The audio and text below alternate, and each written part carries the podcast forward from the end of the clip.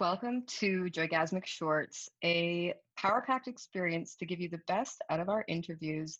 If you're back for more, remember to subscribe and give us a five star rating. It helps us reach more people and create our shared dream of an enlightened planet. Thank you so much. Enjoy the short. We're talking about your journey with your daughter and how finding that out was like really, you know, finding out that she was um, in that sort of special category, you had a special kid, was like really shocking to you.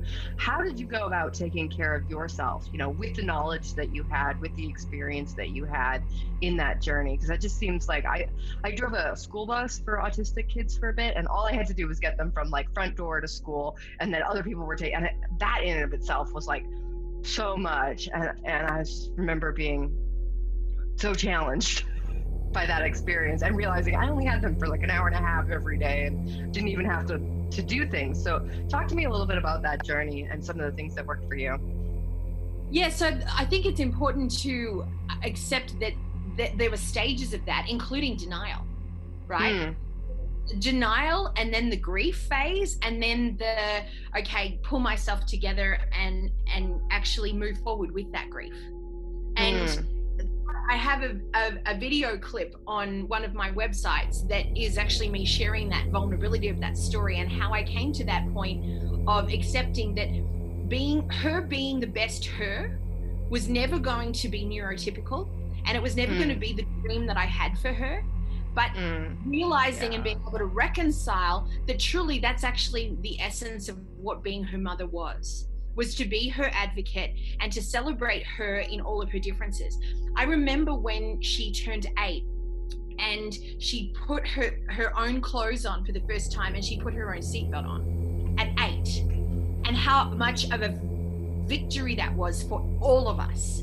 And mm-hmm. I know the special parents who, who are listening to this have their own versions of those little triumphs that are absolutely massive because and you can't be in a place where you compare to any version of what normal is because there is no normal there is just your child and your advocacy and your fight for that child to be their best and that mm-hmm. being their best not your best and i think that's a big part of the journey of the special needs parent whether it's down syndrome whether it's spectrum whether it's cerebral palsy whatever that special category is is there has mm-hmm. to be some reconciliation and we have to get to a place where their best is my.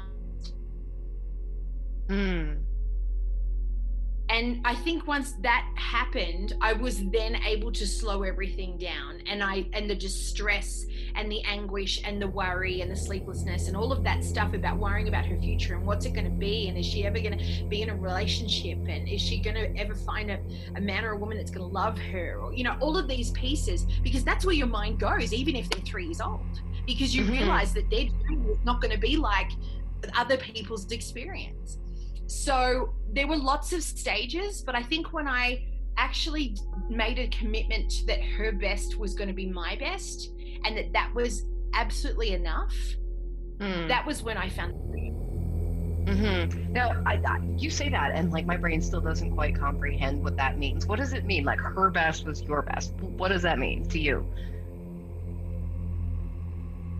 I think I always had a plan of what I wanted her life to look like and the freedoms and the opportunities to have. And I think I had a lot of attachment to that. Mm, okay. I wanted her to walk and talk and have friendships like other people. I wanted her to be invited to birthday parties. I wanted to her to be able to do somersaults. Well, she's nine and she's just learned how to do a somersault. Okay, this mm-hmm. is stuff that two year olds do, right?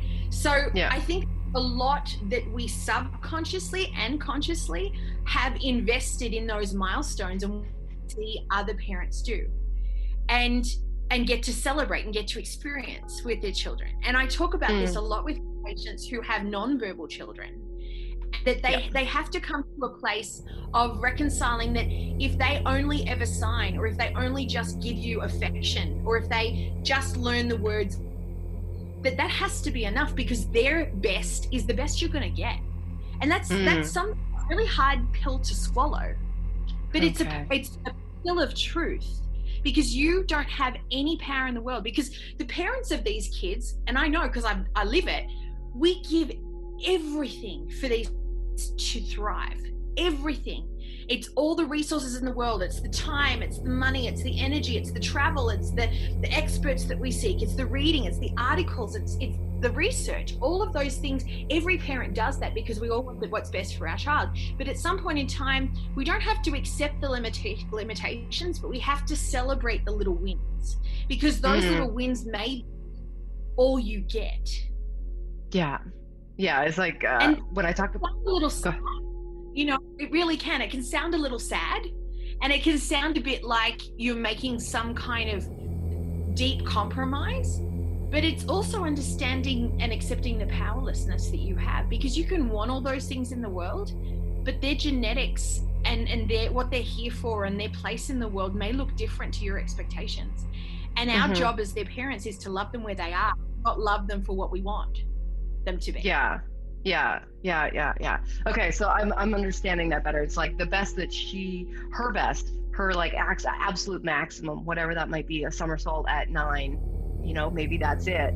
Maybe that's like her her best version of that needs to be where your expectation of of best is as versus like you know going to college and doing an mba and uh, solving world hunger or whatever that might right? Because when you when she's a baby or when she's in your body like you have all of these hopes and dreams for for life for yourself. A lot of people project their their own un, unfulfilled stuff onto their oh you will become the whatever star that i wasn't and and and just being like oh okay like this is okay. And then the the piece that you mentioned about being sad is it's like celebrating the small wins. I talk about this when we talk about joy and happiness. It's like if you're always searching for the really big milestone in the future and everything's for that like you're never gonna have that like oh my room's kind of messy today, but I accept myself in that and I win because I accept myself in that. It's totally fine. It's not on camera, right? Like, you know,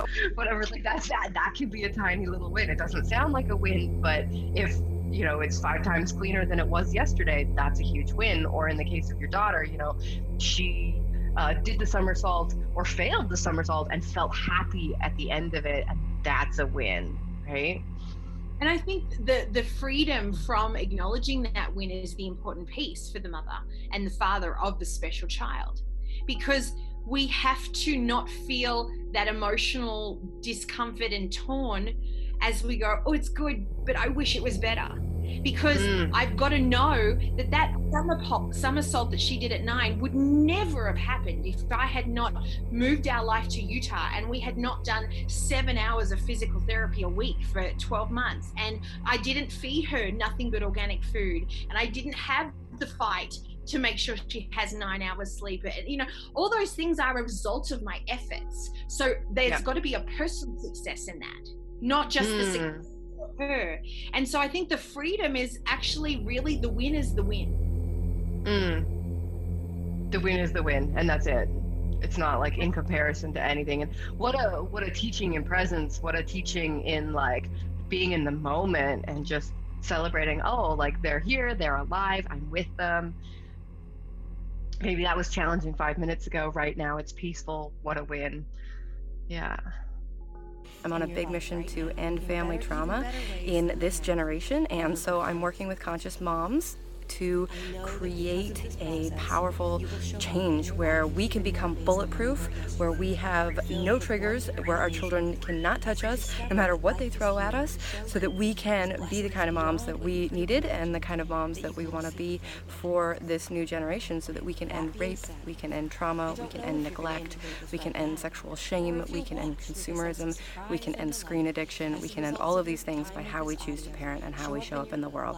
So I invite you to be here on this journey with me, and I'm looking forward to seeing you on the other side. So get your name and email in that box and join me on this journey. It's going to be an incredible seven days where you are guided every day to understand how to create better habits, how to not give up, and how to implement the 60 second hack to rewire your brain so that you know that no matter what's happening, you'll come back to a loving place fast.